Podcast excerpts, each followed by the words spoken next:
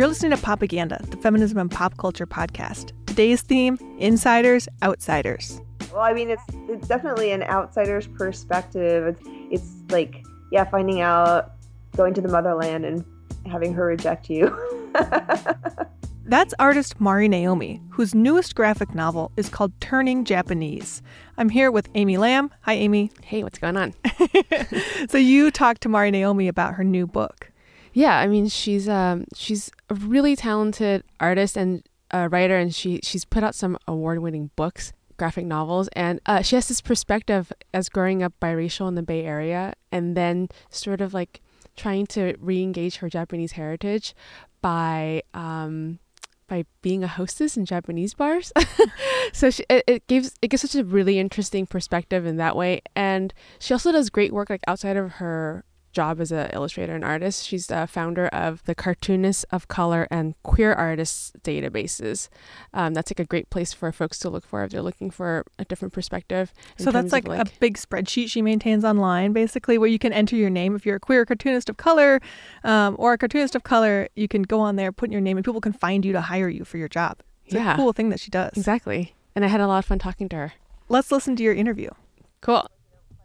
I'm so excited to be speaking with uh, artist and illustrator MariNaomi, whose latest graphic memoir, Turning Japanese, just came out. And uh, I'm so excited to be talking to you about your new book. Thanks. I'm excited to be here. yeah. So it's a really great read. And the way I, I understood your book was that, like, um, you're trying to better understand like a part of yourself through learning Japanese, and and in your story, uh, you're learning Japanese by being a hostess at these Japanese hostess bars. So you began first in San Jose, California, and then you do the same gig in Tokyo um, as a way to learn Japanese. But then you actually end up learning so much, so much more. Yeah, I mean, I think I don't know. I mean, it, I think every young person feels like they don't quite fit in, or if they do fit in, they feel like people don't really know them. And and my version of not fitting in was because I was half Japanese in a very um, Caucasian area, and I don't know. I guess it was it was well, it was definitely pretty naive to think that I would find some kind of belonging in a foreign country. Um, but you know, when you're you're young, you think, oh well, maybe Japanese people will get me. and and that's not necessarily the case when you've grown up in America. and and it's so funny because I think that like so how long ago was this when the story happened? The 90s. It was uh 96 and 97, I think. Right. And I think you're you say you're like in your early 20s when this happened, right? Yeah, so I'm yeah. in my early 40s now. and it, and it was so funny because um, reading it and, and, thinking like, wow, it's like such a funny young person idea to be like, I'm gonna be a hostess in this Japanese bar, and that's how I'm gonna like connect to my culture. So stupid. but you know, I needed the money, and I love the idea of. I mean, I love talking to people. I love drinking. I loved smoking cigarettes, and like, wow, I could do all this and get paid for it, and learn Japanese, and meet Japanese people. What fun this will be! So I mean, and it kind of was. yeah. So what what were some of like the unexpected things that you ended up learning that you hadn't thought you would learn? Um, I'm still learning this, but um, but in living that, I just I just saw I looked into the culture and just saw this vast chasm, like and, and realized that I'll never be Japanese for one thing, um, let alone understand the Japanese culture entirely. But um, like I thought it would be so easy. I thought it was just a matter of, oh, once I can learn the language, then we'll be able to understand each other and then they could see, you know, my grandparents could see who I really am and then we'll love each other and everything's going to be great. And I mean, it didn't occur to me that, oh, maybe maybe they won't like that I'm this rebellious sex pot. like I, I think that's a, you just said something really interesting. You just said that like you'll never be Japanese, um, mm-hmm. which is which like a, as like a, a as a child of refugee immigrants, like growing up who was born and grew up in America, like I think that like straddling that line of like um uh, who who your parents were and uh, who you're supposed to be under your parents' eyes versus like how you grew up. It's such a hard line to walk sometimes. Um, and when you said that, when you said the phrase like, "Oh, I'll never be Japanese," you, you said it in a way where it's like, "Oh, it's just a very, it's a fact," you know. but like when I heard you say it, it sounded, it was like heartbreaking for me to hear you say it. so I'm just wondering if like, um, in your coming to understand that like what was that like what was that experience like i mean I, well the thing is i don't think i really understood what being japanese was so um like i, I maybe idealized japan a little bit um before i really got like got into the culture I, I just didn't understand things. Um, so I mean, I don't say it regretfully. Um, I don't, you know, I'm, I'm I'm pretty happy with my culture, and I'm, you know, I'm happy being unique, and it's something, you know, I've kind of had to sit with it for a long time. Um, even my mother, who was born and raised in Japan and then moved to America and now lives in Japan again and has for 10 years, I feel like even she sometimes feels like an outsider um, I think especially with the Japanese culture, and I don't know if this is true for a lot of Asian cultures, but I feel like Japanese, the Japanese culture is not super accepting of anyone who's different.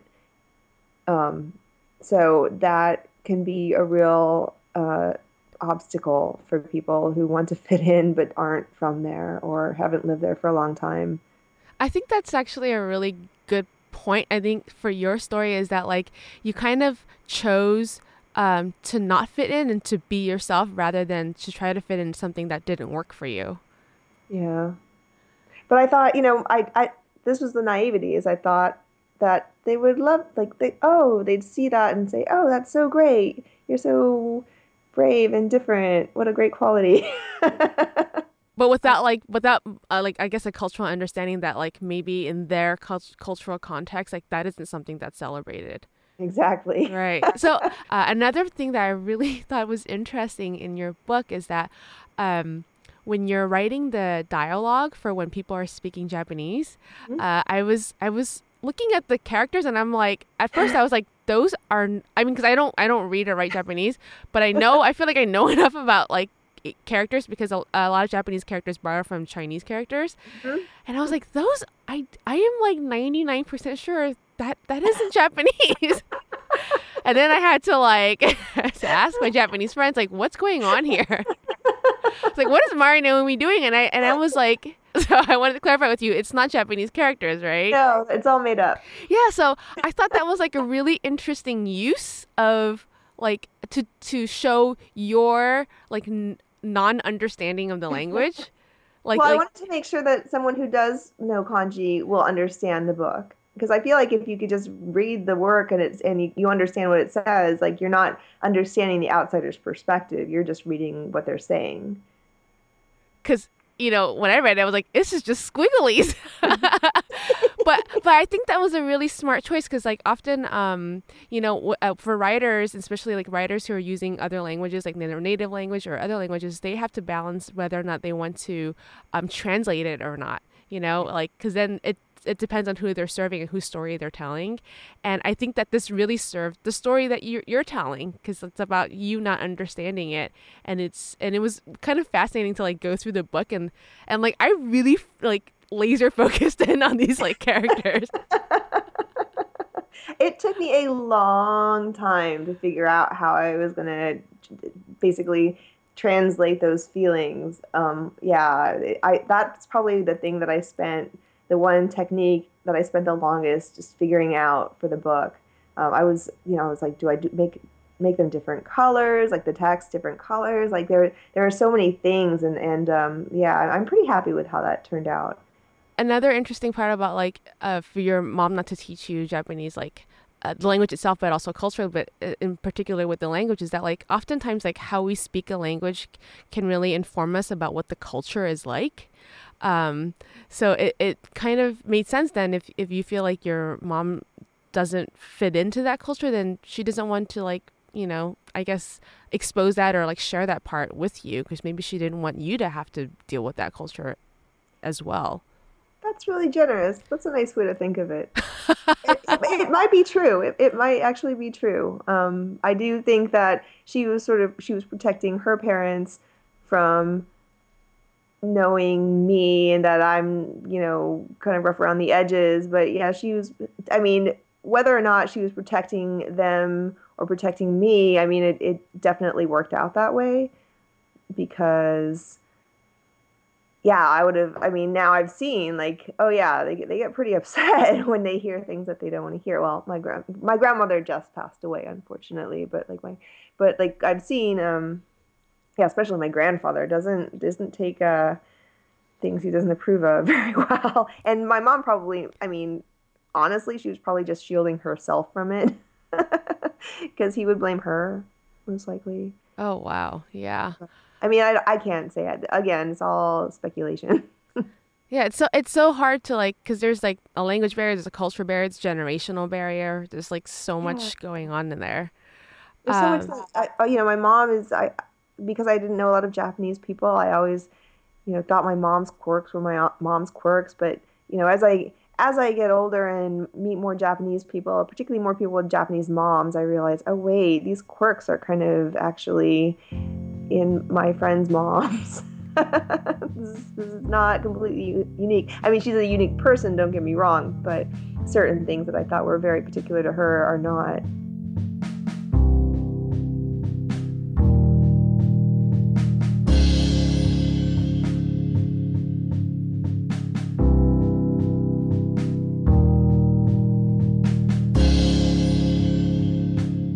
That was artist and author MariNaomi. Her newest book is called Turning Japanese. She was talking with Amy Lam.